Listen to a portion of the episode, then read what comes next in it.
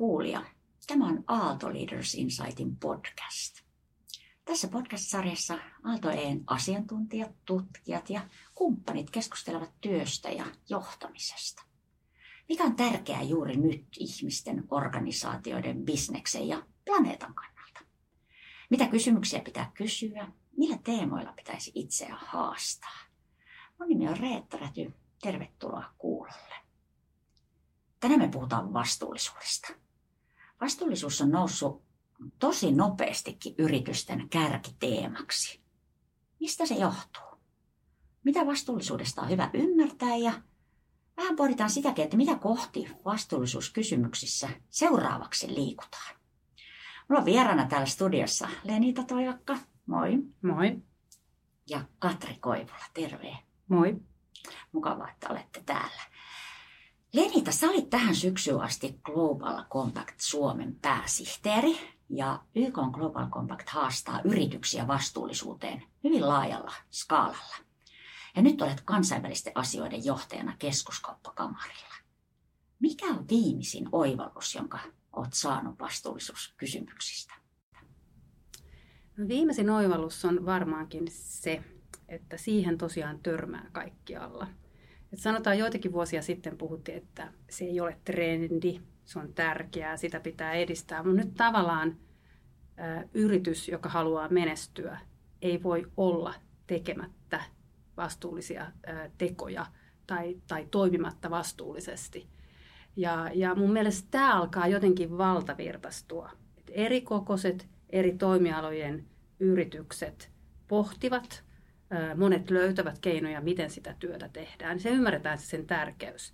Ja se, mistä se ymmärretään myös, mitä on nyt huomannut tässä ihan, ihan viime aikoina, on miten paljon se liittyy kansainvälistymiseen. Että jos suomalainen yritys haluaa menestyä maailmalla, että tuotteet ovat, ää, ovat, ovat niin kuin sellaisia, mitä asiakkaat odottavat, niin siellä täytyy olla myös se vastuullisuus mukana. Et se ei enää riitä vaan, että se on siellä yrityksen agendalla raporteissa, toimintakertomuksessa, vaan se pitää näkyä kyllä ihan kaikessa. Ja se on keino eh, menestyä myös kansainvälisesti. Katri, sä oot Aalto EEssä apulaisliiketoimintajohtaja. Mikä teema nousee esille asiakkaiden kanssa, kun puhutaan vastuullisuudesta? Mikä nyt puhuttaa tai huolettaa? No ehkä jos mä mietin meidän asiakkaita niin kuin kokonaisesti, niin ehkä semmoinen yhteinen nimittäjä, mikä monilla on, että, että pitää saada jotain tolkkua tästä kaikesta, että mitä tässä oikein tapahtuu, mitä meiltä odotetaan, miten tämä vaikuttaa niin kuin meihin. Että organisaatiot haluaa niin kuin siinä omassa tarinassa ja kerronnassa olla samalla viivalla, että, että johto ymmärtää asiat samalla tavalla, henkilöstö ymmärtää, että sitä voidaan niin kuin johtaa ylhäältä alas, alhaalta ylös, että on, ollaan siinä tarinassa samalla viivalla ja puhutaan samaa kieltä, mennään samaan suuntaan. Että se ehkä musta nousee, nousee niin kuin meidän kaikki, kaikissa asiakasryhmissä eri, eri ohjelmissa esimerkiksi. Aalto-EEn tutkijoiden ja OP-ryhmän viimeisimmässä suuryritystutkimuksessa jopa 90 yrityksestä sanoi, että vastuullisuus on kilpailuetu. Ja muutos on suuri, jos sitä vertaa vaikka muutaman vuoden takaisin tuloksiin. Mutta tulos on kyllä hyvin linjassa kansainvälisten analyysien kanssa. Esimerkiksi äh, Harvard Business Review mukaan iso käänne näissä vastuullisuusasioista niin ajoittuu vuoteen 2017. Ja HBR jopa niin julisti, että se jää, vuoteen, siis se jää niin historiaan semmoisena vuotena, jolloin isot sijoittajat heräsivät kestävän kehityksen hyötyihin. Kertokaa, että mistä tässä käänteestä on kyse? Miksi bisneksessä on herätty voimalla vastuullisuuskysymyksiin? Kyllä mun mielestä niin kun yritykset näkevät, että se on välttämätöntä. Monet yritykset on oivaltanut se, että täytyy ennakoida niitä mahdollisia riskejä, mitä, mitä eteen voi tulla. On se sitten kyse raaka-aineiden saatavuudesta tai mahdollisista maineriskeistä liittyen ihmisoikeuksiin.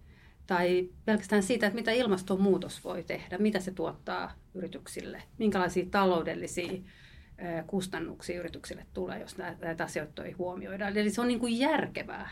Että se on niin kuin oivallettu, että se on järkevää bisnestä, bisneksen kannalta miettiä näitä asioita vastuullisesti ja ennakoida riskejä. Mutta sitten tietenkin, kun ajatellaan laajemmin sitä yrityksen toimintaympäristöä, niin kyllähän tämä paine tulee joka puolelta yritykselle. Se tulee omilta työntekijöiltä, se tulee erityisen vahvasti sijoittajilta – finanssimaailma on herännyt tähän ehkä vahvemmin kuin monet muut Tai sitten asiakkaat tuolla kaupan hyllyllä miettiä, että minkälaisen tuotteen ne valitsee. Et, et se vaan tulee niin vahvasti kaikkialle ja se kilpailuetu tulee kyllä tietenkin siitä, että miten hyvin se on sitten, niin kuin sä sanoit, sen yritys on sisäistänyt mm. sen, että se kulkee siellä mm. läpi koko yrityksen ylhäältä alas ja alhaalta ylös, mm. eikä niin, että se on joku leima. Et mun mielestä nämä leima-asiat ei enää riitä, jos sellaisia joskus aikaisemmin oli, niin, niin kyllä se täytyy juuri näin olla, kun Katri sanoo, että alhaalta ylös ja ylhäältä alas. Joo, toi oli hyvä pointti, hyviä pointteja, mitä Lenita sanoi, ja jotenkin haluan nostaa musta siinä samaisessa tutkimuksessa myös on se kohta, on yksi kohta, missä yritykset, yli, 9, yli 60 prosenttia yrityksistä sanoo, että ne haluaa olla mukana viemässä eteenpäin, rat, ratkomassa näitä isoja yhteiskunnallisia haasteita omien tuotteiden ja palveluiden kautta. Mun mielestä siinä mennään myös siihen niin kuin kysymykseen tästä niin kuin yrityksen roolista ja olemassa, miksi me ollaan täällä, tämä purpose, kuuluisa mm-hmm. purpose, että miksi me ollaan täällä, miksi me tätä tehdään, mitä me, mikä me halutaan olla. Ja tota, tämä on minusta niin tärkeä keskustelu, mikä tähän, mikä tähän keskusteluun on myös tullut. Ja musta, mä olen tehnyt itse ennen Aalto-Eitä uraa kehitysyhteistyösektorilla. Minusta on silleen mielenkiintoinen, tosi inspiroivaa, että yritykset, kun ennen tämä oli jotenkin tämmöinen niin kansalaisjärjestö, vähän semmoinen niin ei nyt hörhöilyä, mutta se oli semmoista maailmanparantamista. Niin nyt yritykset on lähtenyt mukaan tähän maailmanparantamisen tarinaan, mikä on tosi hieno ja inspiroiva juttu ainakin minulle henkilökohtaisesti.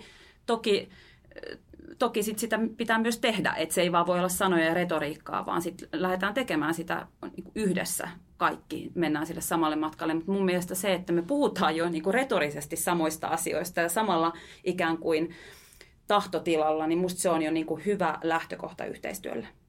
Mm. Joo, se on, sehän on iso kysymys, niin kuin oikeastaan tavallaan filosofinenkin kysymys, se olemassaolon niin kuin oikeutus yhteiskunnassa, mikä se, mikä se yrityksellä on. Jos tähän vielä voi sanoa, niin mun mielestä tässä on hyviä esimerkkejä tähän NGO-yritysyhteistyöhön. Mm. Niin kuin viime aikoina tullut tosi hienoa, että esimerkiksi just UNICEF on mm. tehnyt sitä isojen suomalaisten yritysten kanssa ja monet muut. Että tavallaan ymmärretään hyödyntää just sitä osaamista ja kokemusta, mitä molemmilla on. Kyllä. Molemmat hyötyy. Hei, avatkaa vielä sitä, että mistä kaikesta nykyään puhutaan, kun puhutaan vastuullisuudesta. Mikä se kenttä on?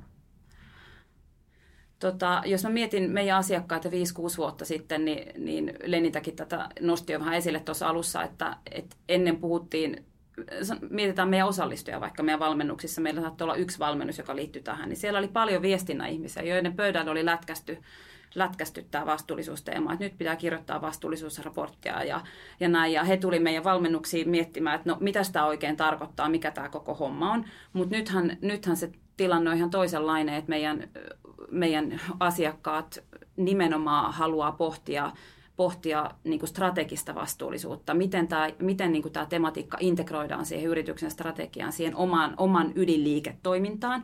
Mutta ei, myös, ei vaan pelkästään sitä, vaan se on isosti johtamisen teema, se on muutosjohtamisen teema. Se on niin kuin, me halutaan meidän ohjelmien kautta kasvattaa vastuullisia johtajia tähän yhteiskuntaan. Ja, ja myös meidän asiakkaat miettii isosti niin kuin markkinaa, kilpailua, ei vaan sitä omaa liiketoimintaa ja, ja niin kuin sitä oman sektorin niin kuin kilpailijoita, vaan niin kuin isosti, että mitä tässä oikein tapahtuu ja, ja mitä, miten me tähän haasteeseen vastataan ja sitä kautta luodaan sitä kilpailuetua. Ollaan myös edelläkävijöitä, että se pelkkä kilpailuetu ei enää riitä, vaan sun pitää tietyllä tavalla olla muutosvoimana parempaan. Joo, ja sitten kun taas tarkastellaan sitä niin kuin eri teemoja, mihin yritykset voi tarttua, Puhutaan tietenkin ympäristövastuusta laajasti, sisältäen luonnon monimuotoisuuden, biodiversiteetin, veden, jätehuollon, mm. ruoka, puhdas ruoka, kaikki tämmöinen, mikä sitten sen niin kuin yrityksen agendalla onkaan tärkeää ja missä sitä vaikuttavuutta voisi eniten olla, missä sitä voisi niin kuin, sitä maailmaa parantaa. Tai sitten laajalti tätä sosiaalista mm. vastuullisuutta. Puhutaan tuotantoketjuista tai ihmis, oikeuksista laajemmin jossakin kohdemaassa, mutta myös Suomessa. Miten työntekijöitä kohdellaan? Onko vastuullinen työnantaja? Miten lapsiperheitä, lapsiperheellisiä työntekijöitä kohdellaan? Kaikki tämmöinen. Ja sitten tietenkin taloudellinen vastuullisuus, good governance, kaikki hyvän hallintoon liittyvät asiat. Et se skaalahan on valtavan laaja ja mun mielestä siinä hienoa onkin se, että yritys voi eh, poimia sieltä niitä – oman liiketoiminnan kannalta tärkeitä, ehkä, ehkä niitä olennaisimpia, ja sitten sitä kautta lisätä sitä työn, vastuullisuustyön vaikuttavuutta. Ja sitten ottaa uusia koska se skaala on aika loputon. Mm. Jos mietitään YK on kestävän kehityksen tavoitteita, joita on 17 ja 169 alatavoitetta, kyllä sieltä löytyy jokaiselle jotakin ja se kynnys tarttua siihen työhön ei tarvitse olla suuri. Sen voi aloittaa vaikka jostakin tavoitteesta ja sitten vähitellen mennä eteenpäin, kun osaaminen ja kunnianhimo kasvaa. Joo, noista esimerkkeistäkin voi jo, jo niin kuin saa helposti kiinni siitä, että se ei ole niin kuin sektorihommaa. Hmm. Siis että se on sillä tavalla läpileikkaavaa, että se ei niin kuin onnistu, että tuolla joku vastuullisuusosasto nyt hoitaa sit näitä hmm. asioita. Hmm. Niin ja, ja just nimenomaan, että ne kaikki on niin kuin linkissä toisiinsa, että taloudellinen, sosiaalinen ja ympäristövastuu, niin nehän ne ole mitään irrallisia siiloja, vaan noin hmm. linkissä toisiinsa. Tuohon Lenita mainitsi tuon sosiaalisen vastuullisuuden teeman. Se on tosi tärkeä ja se tuppaa vielä vähän unohtumaan myöskin sijoittajien agendalta, mutta niin kuin organisaatioista, että, että kestävä kehitys on pitkälti tarjo- tarkoittanut ympäristön kestävää kehitystä, mutta siihen on, ollaan, siihen on tulossa muutosta ja tämä, ja, ja tämä EUn uusi ympäristö- tai yritysvastuulaki, jota myös Suomessa valmistellaan, niin se, se nimenomaan tulee ottamaan nämä asiat esille. Ja niin kuin lainsäädäntö rupeaa luomaan painetta sille, että, että myös nämä ihmisoikeus, puhutaan huolellisuusvelvoitteesta, eli ympäristö-, ihmisoikeus, huolellisuusvelvoite, niin tämä lainsäädännön kautta luodaan tietenkin raameja ja kiritetään myös yrityksiä ottamaan näitä teemoja huomioon ja sitten myös mittaamaan niitä. Mm. Kuvatkaa vielä sitä, että mistä se kilpailuetu syntyy. Eli miksi vastuullisuus on hyvää bisnestä?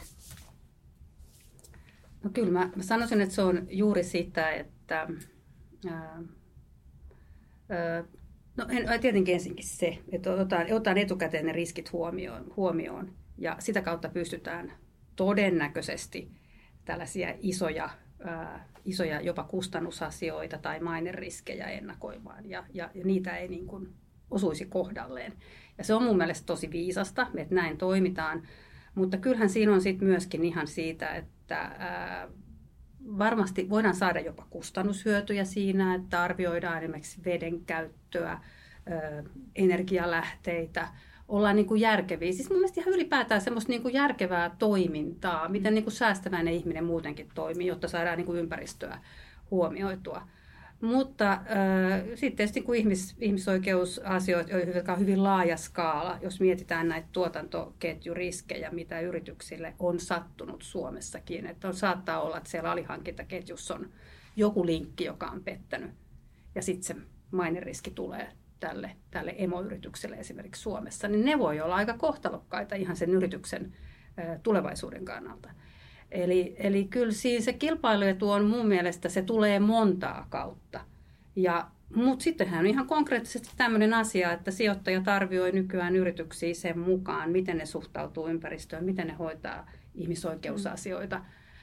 Eli finanssisektorihan arvottaa tätä ja rahaa saa se, joka näitä asioita hoitaa jo, joka pystyy myöskin niin kuin mittar, mittari, tai siis niin kuin tuloksin kertomaan, että näissä asioissa ollaan edistytty. Et mm. Kyllä se vaan on niin kuin, se tulee montaa kautta. Siinä on taloudellisia säästöjä, mutta myös varmaan vähemmän maineriskejä. Ja, ja, ja, tota, ja sitten plus yksi asia, minkä mä meinasin unohtaa, uudet liiketoimintamahdollisuudet.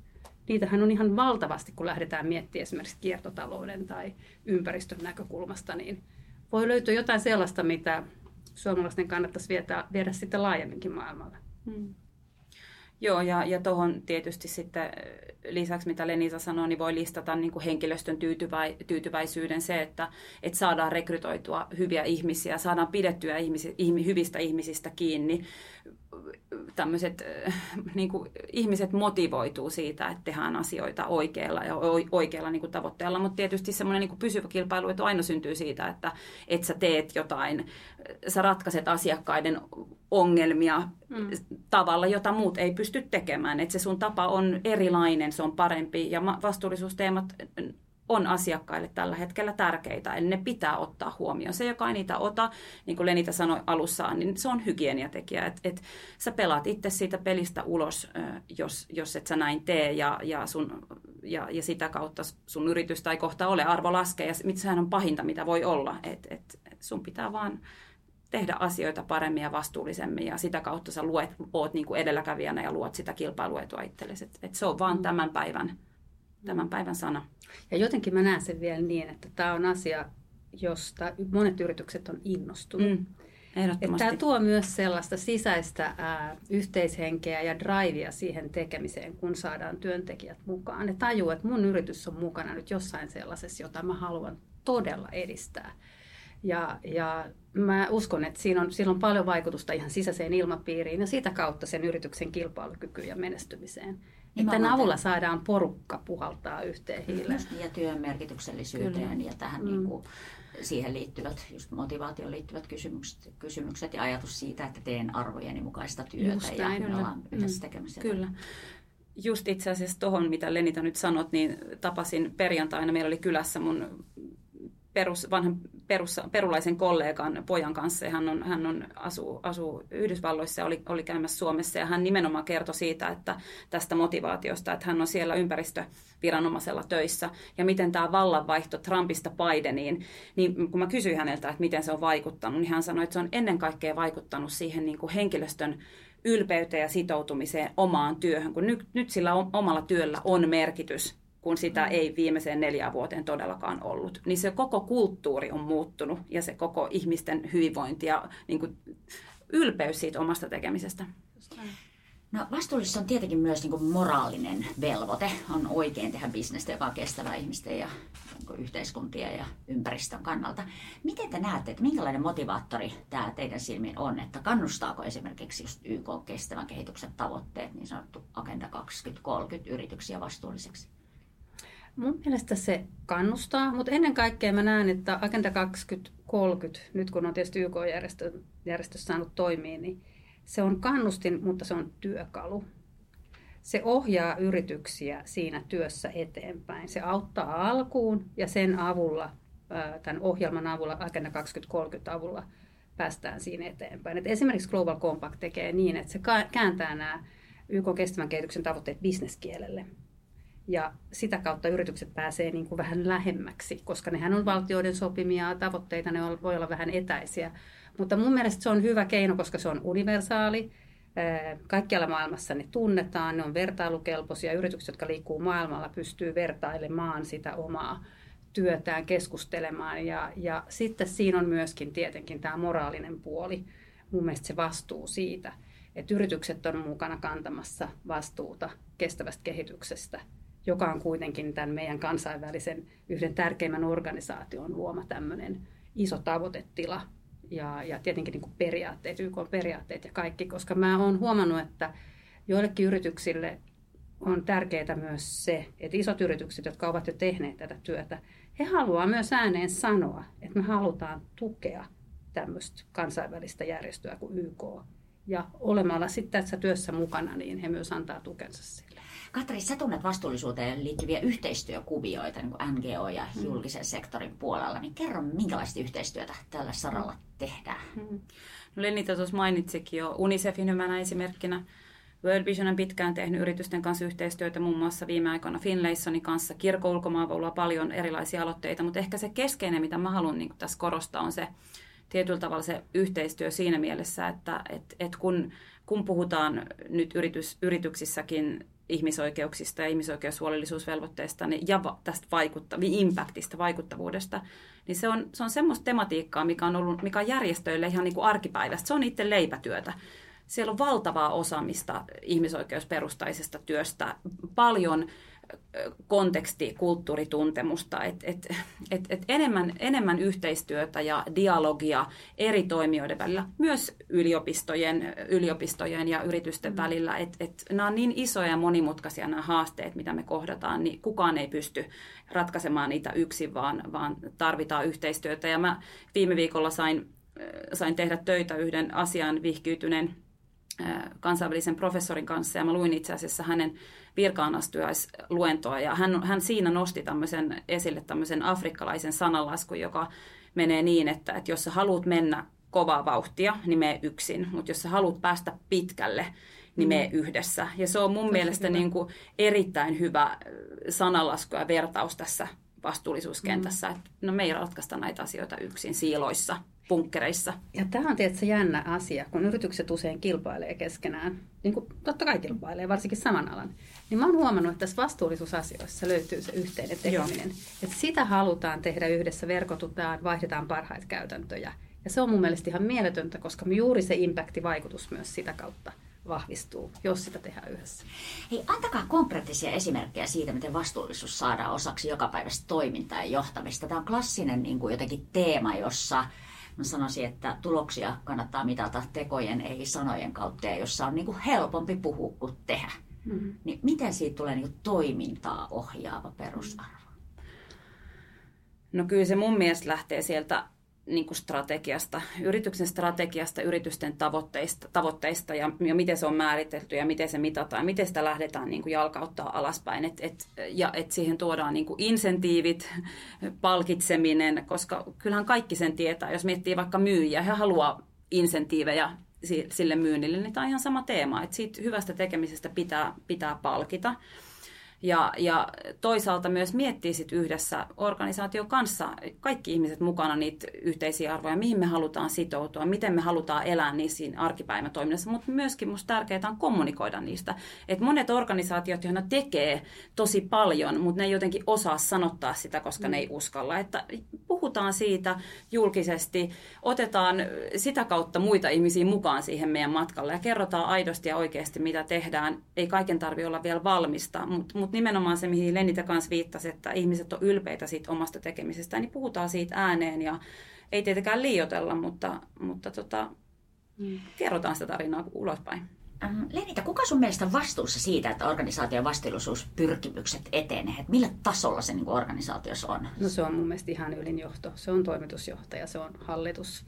Se täytyy olla siellä agendalla, jotta se etenee, koska vastuullisuuden edistäminen, niin kuin tuossa aiemmin oli puhetta, Katrikin sitä sanoi, että ja sinä sanoit, että, että, että ää, se kulkee läpi koko organisaatio. Se ei ole vain yhden toimialan, yhden sektorin tai siilon, niin kuin siiloissa usein toimitaan. Että se täytyy olla kaikkialla siellä markkinoinnissa, taloudessa, viestinnässä, tuotannossa. Ja eihän se niihin mene, jos ei se tule sieltä ihan johdosta. Ja, ja, tota, ja ihan lähtien siitä, että jokainen työntekijä yrityksessä ymmärtää ne yrityksen arvot ja periaatteet, jotka liittyy vastuullisuuteen. Mutta se, että miten ne saadaan siellä, sehän on se prosessi. Se on aika monen muutosprosessi, että kaikki siitä keskustelisi ja kaikki veisi eteenpäin. Ja sen takia tarvitaan just sitä, että se, se viedään se niin kuin isona laajana prosessina, joka voi kestää kauankin siitä yrityksessä läpi. Että siihen suhtaudutaan ihan yhtä vakavasti kuin mihin tahansa muutokseen yrityksessä ja se tehdään tosissaan. Onko teillä jotain esimerkkejä organisaatiosta tai vaikka toimialasta, jolla vastuullisuus on selkeästi otettu vakavasti ja se niin ohjaa toimintaa? Mm. No meidän perhe kulkee, tämä on klassinen esimerkki Patagonian vaatteissa. Se on yksi, yksi näistä vastuullisimmista yrityksistä. Pauliko on musta hyvä esimerkki. Vähit, Lenita tuntee hyvin vähittäiskauppapuolen. Mm. Musta siellä on tehty isoja mm. askeleita, askeleita. Kyllä näitä löytyy. Joo. Mä oon samaa mieltä, kaupalla voisin sanoa, että siis sekä Kesko, SOK, esimerkiksi Tokmanni, niin tehneet tosi, Lidl tosi hyvää työtä, työtä näissä asioissa. Mutta sitten kyllä noin meidän metsäfirmat, sekä UPM, Stura että Metsä Group, niin kyllä ne on ihan maailmankärkeä vastuullisuusasioissa, jos alan toimijoita mietitään. Ja myöskin tuoneet niin kuin monia asioita sitten tälle vaikealle alalle. Kyllä. Neste, ST1, on, on niin kuin ihan maailman mittakaavassa arvostettuja toimijoita. Et meillä on paljon niitä, mutta sitten meillä on paljon pieniä tähän kiertotalouteen, joka koko liikeidea perustuu siihen. Ja se on mun mielestä mahtavaa, että kun niitä tulee koko ajan mm. lisää ja, ja ne lähtee melkein suoraan myös kansainvälistymään. Niin, se koska ne on niin, tapahtuu. Mm. Joo, se tapahtuu nopeasti. No realismi on se, että kansainvälisessä kilpailussa joutuu vastakkain myös sellaisten toimijoiden kanssa, joilla vastuullisuus ei ole ensisijainen arvo. Mitä elästystä teillä on tämmöisiin tilanteisiin? Mikä saa niin kuin, pitäytymään päivävaloa kestävissä toimintatavoissa, jos kilpailija on niin kuin, ihan lääväilijä? No se varmaan, mä tiedän, niin kuin, muistaa ne omat arvot ja mihin on niin kuin, sitoutunut. Että se, se vastuullisuus on kuitenkin, että sä teet asioita vastuullisesti ja oot julkisesti siihen sitoutunut, niin, niin se pitää näkyä siinä sun toiminnassa. Että se, se on arkipäivää, näinhän se tulee mm. olemaan. Mutta sitten tietyllä tavalla tämmöiset, mä jotenkin näen esimerkiksi tämmöisen niin yritysvastuulain kaltaiset asiat niin kuin hyvinä. Et, et silloin se hyödyttää esimerkiksi suoma, monia suomalaisia firmoja sen takia, että se tietyllä tavalla luo ne pelisäännöt siihen niin kuin kentän. Ne on samat pelisäännöt kaikille, niin tämmöiset freeriderit ei pärjää, vaan ne mm. vastuulliset toimijat pärjää. Niin mutta sitten toisaalta taas muistaa ehkä sen, että tämä vastuullisuus on myös niin kuin vastuullinen tekeminen on matka, että et, et, kun sä rupeat tekemään asioita toisella tavalla, niin sun pitää myös sit käyttää energiaa siihen sun alihankintaketjuun kouluttamiseen, ehkä kapasiteetin vahvistamiseen, varsinkin jos puhe on, puhe on kehittyvien markkinoiden kehitysmaiden tuottajista. Että se mm. vaatii hetken aikaa. Joo, ja just se, että se on jatkuva matka. Niin. Ja silloin joku tämmöinen yksittäinen ehkä kilpailu tai tilanne, niin sen ei pitäisi horjuttaa kyllä sitä omaa niin kuin arvoihin ja periaatteisiin ja strategiaan perustuvaa, perustuvaa toimintaa. Mutta tota, tämä on, tää, tähän varmasti niin kuin törmätään koko ajan, mutta ja mä olen samaa mieltä, että niin kuin yritysvastuulainsäädäntöön liittyvä, liittyvä tota, työ, joka tuo niin kuin sen sääntelyn kaikille – hyvän sääntelyn toivottavasti, mm. että se myös samaan aikaan kannustaa tekemään tätä eikä lannista pienimpiä, että se ei ole liian monimutkaista. Mutta sen takia se on, itse näen, että se on hyvin tärkeää, että se ei ole vain kansallista, koska sitten taas suomalaiset on eri asemassa suhteessa esimerkiksi muihin EU-toimijoihin. Et jos se olisi EU-tasolla, niin sitten samat pelisäännöt olisi esimerkiksi edes EU-ssa, kun globaalia ei kuitenkaan tässä saada aikaiseksi. Et kyllähän se suomalainen yritys sen, sen kilpailijan kohtaa sit maan rajojen ulkopuolella. Ja siellä sitä varmaan sitä miekkailua saattaa tulla, mutta suomalaisen kannattaa olla vaan vastuullinen ja luotettava, niin kuin, niin kuin meidät tunnetaan mm, maailmalla. Kuulkaa, mulla on vielä muutama niin kuin pikakysymys. Mm. Vastatkaa näihin lyhyesti vuorotellen. No. Lenita saa aloittaa. Mm. Pitäisikö vastuullisuuskysymysten olla isoimpien johtajien bonuskriteereissä? Mun mielestä pitäisi. Että ihan samalla lailla se on ihan yhtä tärkeä asia kuin tuloksen kehittyminen tai joku muu tämmöinen kvartaalitaloudessa mitattava asia. Tämä on pitkäjänteistä työtä tietenkin, että se ei ole, eikä se ole välttämättä helposti mitattavissa. Mutta koska siitä raportoidaan, niin eiköhän siihen sopivat mittarit löydy myös johdolle, että ehdottomasti silloin sen merkitys korostuu. Katri, voiko vastuullisuutta mitata numeroilla? Voi ja ei ehkä ei vielä. Et tietyllä tavalla voi mitata sellaisia, ja mitataankin paljon niin tämmöisiä tuotoksia ja aktiviteetteja, hiilijalanjälkeä, energiankulutusta, hyvin tämmöisiä ehkä teknisiäkin mm. mittareita. Vastuullisuuden, ja siis vaikuttavuuden ja varsinkin sosiaalisen vaikuttavuuden mittaaminen on vielä aika haastavaa, ja, ja, mutta ollaan menossa siihen niin kuin kokonaisvai, puhutaan net net impactista ja niin kuin kokonaisvaikutuksista. Että enemmän ja enemmän siihen suuntaan ollaan menossa ja paljon mittareita ollaan, kehit, niin kuin, mittareita ollaan niin kuin kehittämässä tähän suuntaan, että apuja on tulossa siihen, mutta että ehkä enemmän niin kuin jotenkin kaipaisi vielä sellaista niin kuin sen todentamista, että, että miten yritykset on mukana nimenomaan viemässä eteenpäin sitä kestävää transformaatiota, että, että mikä oman tekemisen linkki on niin kuin tähän isoon kuvaan, ettei se ole vaan sitä päästöjen mm. mittaamista. Mm. Mikä kysymys tai teema unohdetaan usein, kun puhutaan vastuullisuudesta? Minkä asia haluaisitte nyt nostaa esiin?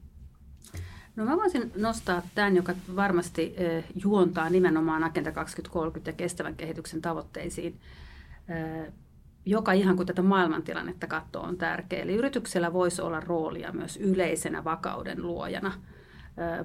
Eli tavoite 16. Rauha, demokratia, vahvat instituutiot – Eli, eli yritys voi omalla toimillaan hauraassa maassa, maassa, jossa poljetaan ihmisoikeuksia, niin toimia tavallaan esimerkkinä siinä, minkälainen on hyvä ja vastuullinen yritys. Ja, ja tietenkin myös ehkä niin kuin muistuttaa ja vaatia puhua niiden asioiden puolesta. E, ja mä huomasin, että myös suomalaiset yritykset tekee sitä mm. jonkun verran, että ollaan usein esimerkkeinä ja luodaan sitten semmoista mallia siellä paikallisessa maassa siihen, että myös nämä asiat ovat tärkeitä. Että älkää nyt hyvät ihmiset unohtako näitä. Mm. Ja tuohon Lenitaan mä jatkankin, että, että toi on niin tosi hyvä ja tietyllä tavalla sen muistaminen, että toimitaan samoilla pelisäännöillä muualla kuin toimitaan kotona. Että vaikka paikallisessa, paikallinen lainsäädäntö ei ehkä sitä vielä val, tai siellä ei ole valvontaa ja näin, mutta silti, että sä toimit sen tietyn integriteetin mukaan. Mm. Ja sitten toisaalta myös ehkä haluan nostaa sen, että et, et tietyllä tavalla yrityksen se tarinan narratiivi, mitä, mitä tulee niin kuin nettisivulta ja, ja puhutaan julkisesti ulospäin, että sitten se sama puhe on sitten, kun puhutaan suljettujen ovien takoina poliitikoille tai edunvalvontajärjestöille ja näin, että se sama, että lobataan sitä samaa asiaa sitten siellä päätöksentekopuolella että niissä ei ole niin kuin sitä ristiriitaa. No, mikä teistä on vaikein vastuullisuuteen liittyvä kysymys, jota just nyt itse mietitte? No mä voin sanoa, että mä mietin nyt tässä uudessa tehtävässäni tuolla kansainvälisten asioiden johtajana tuolla kauppakamarilla, keskuskauppakamarilla sitä, että kun tämä vastuullisuus on, niin kuin tuossa alkuun sanoin, se on valtavirtaistumassa, kaikkien pitäisi päästä siihen mukaan, niin tätä PK-yritysten roolia. Koska tiedän, että siellä on valtavasti halua, mutta puuttuu osaamista, aikaa, ihan siis yksinkertaisesti aikaa, kuka siellä pienessä yrityksessä sitä tekee. Että miten nämä PK-yritykset pääsisivät tähän mukaan mahdollisimman hyvin, niin että se ei niin kuin lannistaisi niitä, tuntuu, että se työmäärä on loputon, ja sitten toisaalta se kannustaa sitä työtä tekee eteenpäin. Et siinä mun mielestä meillä on kaikilla, ja Aalto tekee siinä. Mä tiedän, että te teette siinä Joo. hyvää työtä, mutta se on semmoinen, jota, jota pitää jatkaa. Ja, Joo. ja, ja toi on ehdottomasti tärkeä pointti, ja, ja ollaankin tuossa yritysten apuna, pienempienkin yritysten apuna.